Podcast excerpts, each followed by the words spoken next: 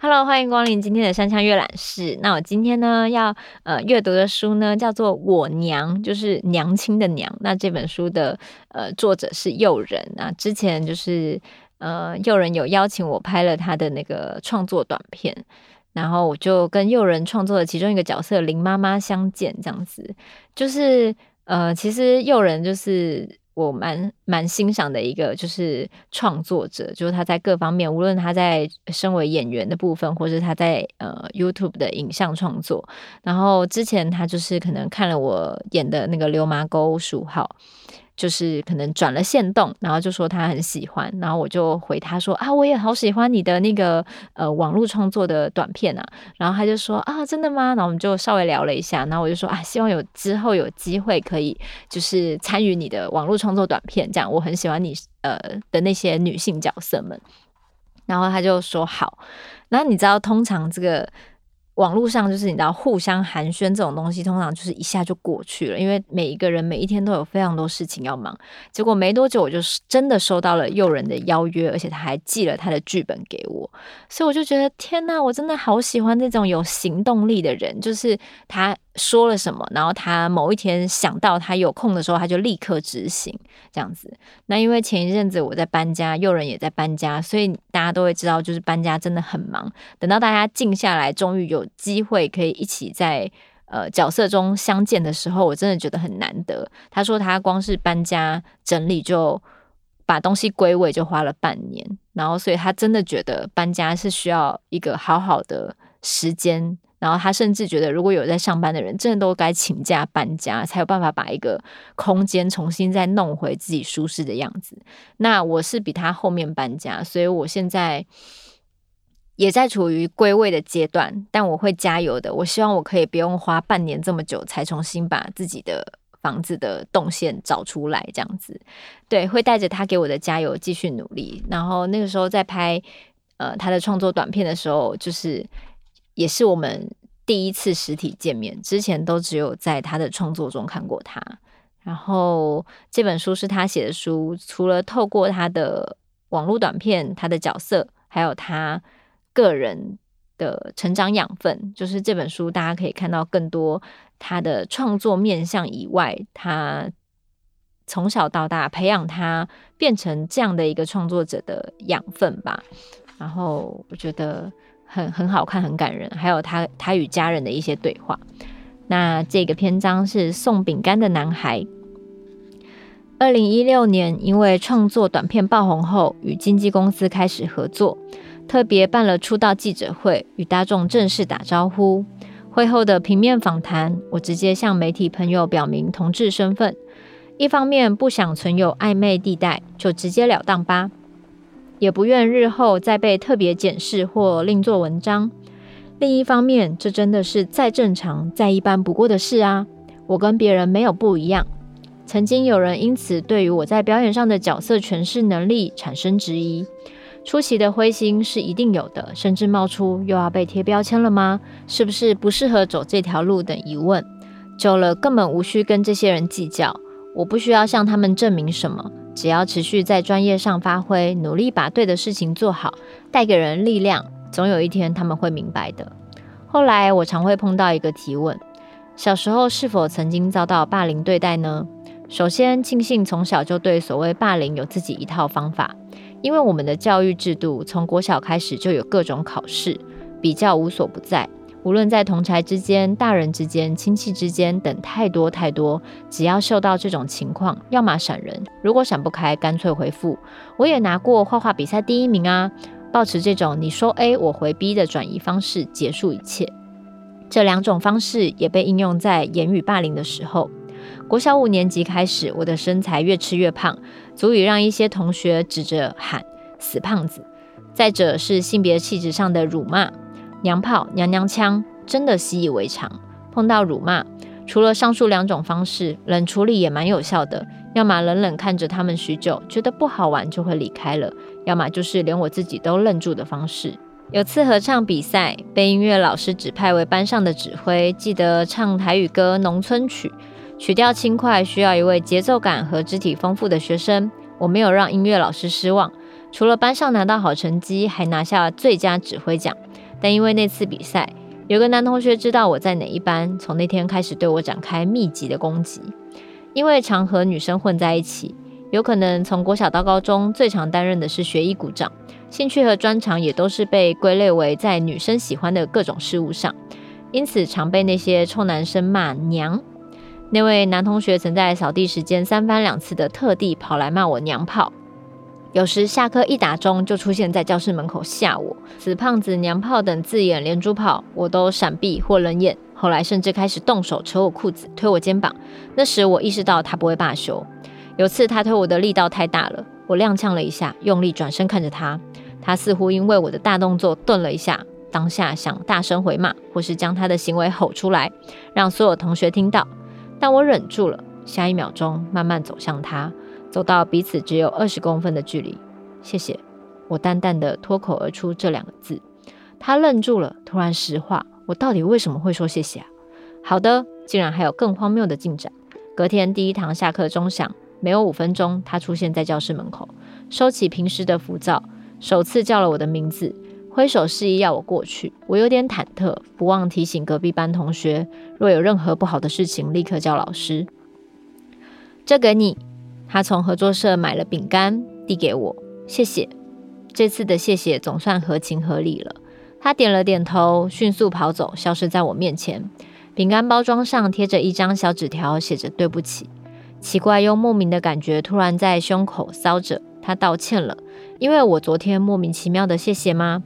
当天下午我买了包饼干回送给他。回想起来，不知道自己那声谢谢让他在那一天之内经历了什么。他从此不再欺负我，甚至不再那样对待任何同学。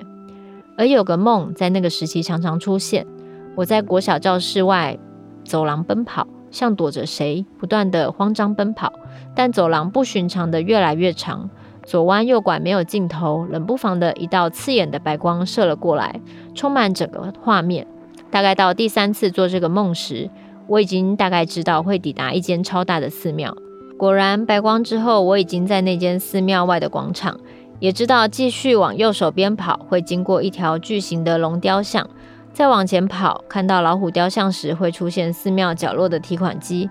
不知道为什么，我爸每次都会在那里提款。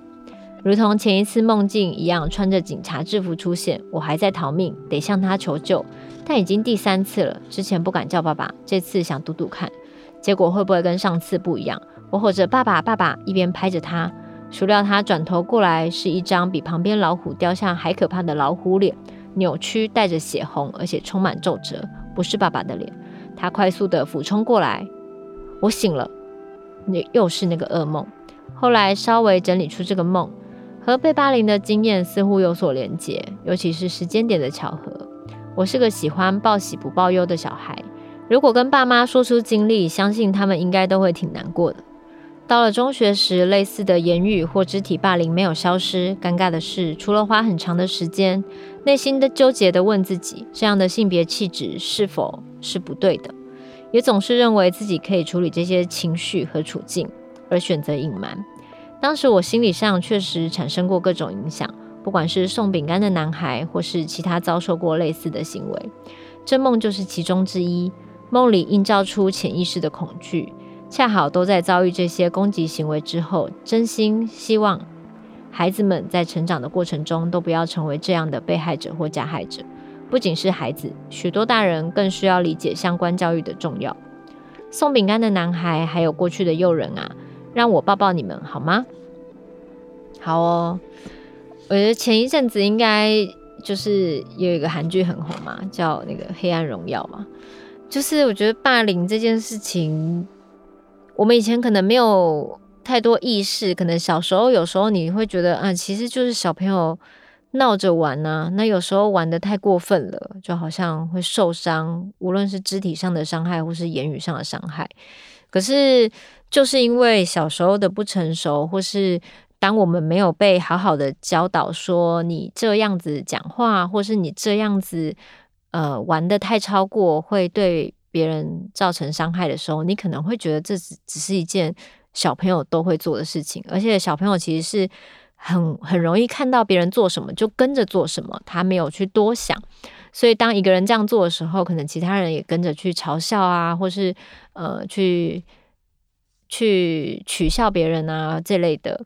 那当你没有站在那个位置上的时候，其实你是感觉不到那个东西对另外一个人造成的压力。那也许等到长大了，这件事都过了，你终于明白，呃，原来这会对别人造成伤害啊，或是你是那个被霸凌过的人，你才知道原来这个曾经在我生命中遭遇过的事情，其实对我造成了非常多小小的阴影，跟潜意识上的某一些东西会很抗拒、很害怕。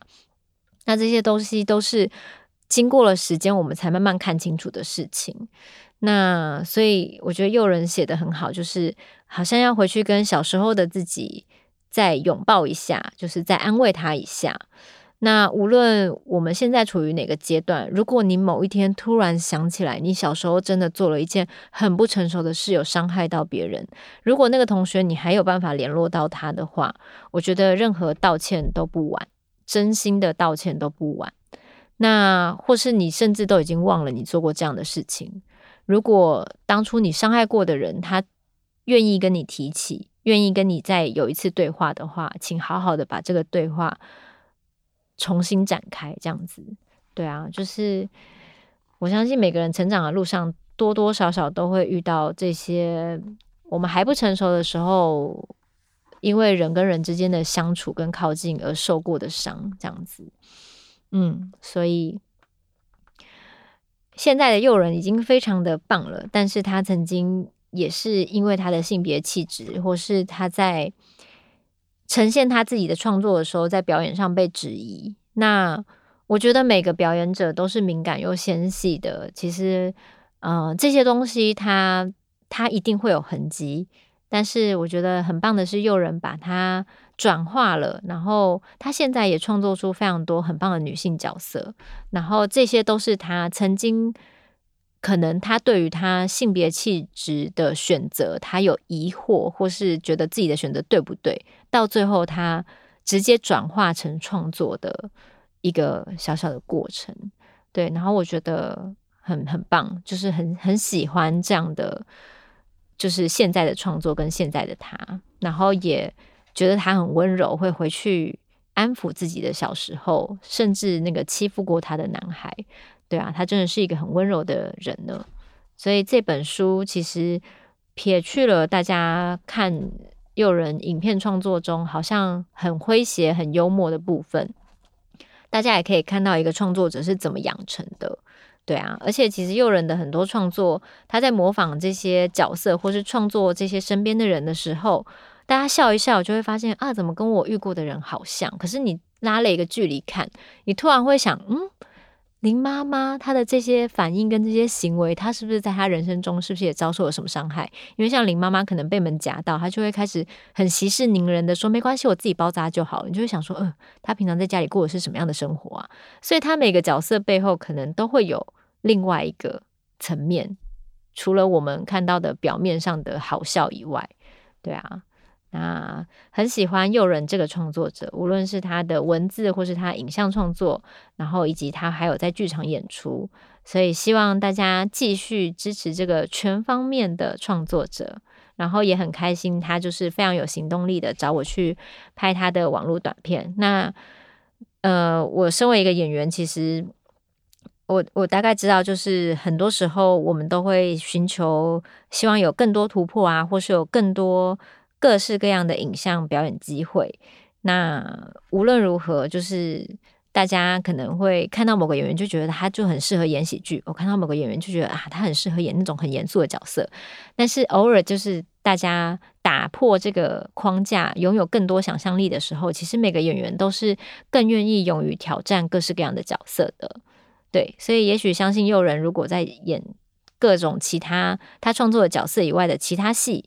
也许会有另外一面。那我除了原本大家熟悉的可能比较是时代剧或是什么以外我去参加这种网络短片让大家可以很开心很惊喜也是我觉得很棒的事情。希望我未来有更多有趣的角色与大家见面喽那就期待继续有网络短片邀约我我真的觉得拍的很开心。那我们山枪阅览室就下周见。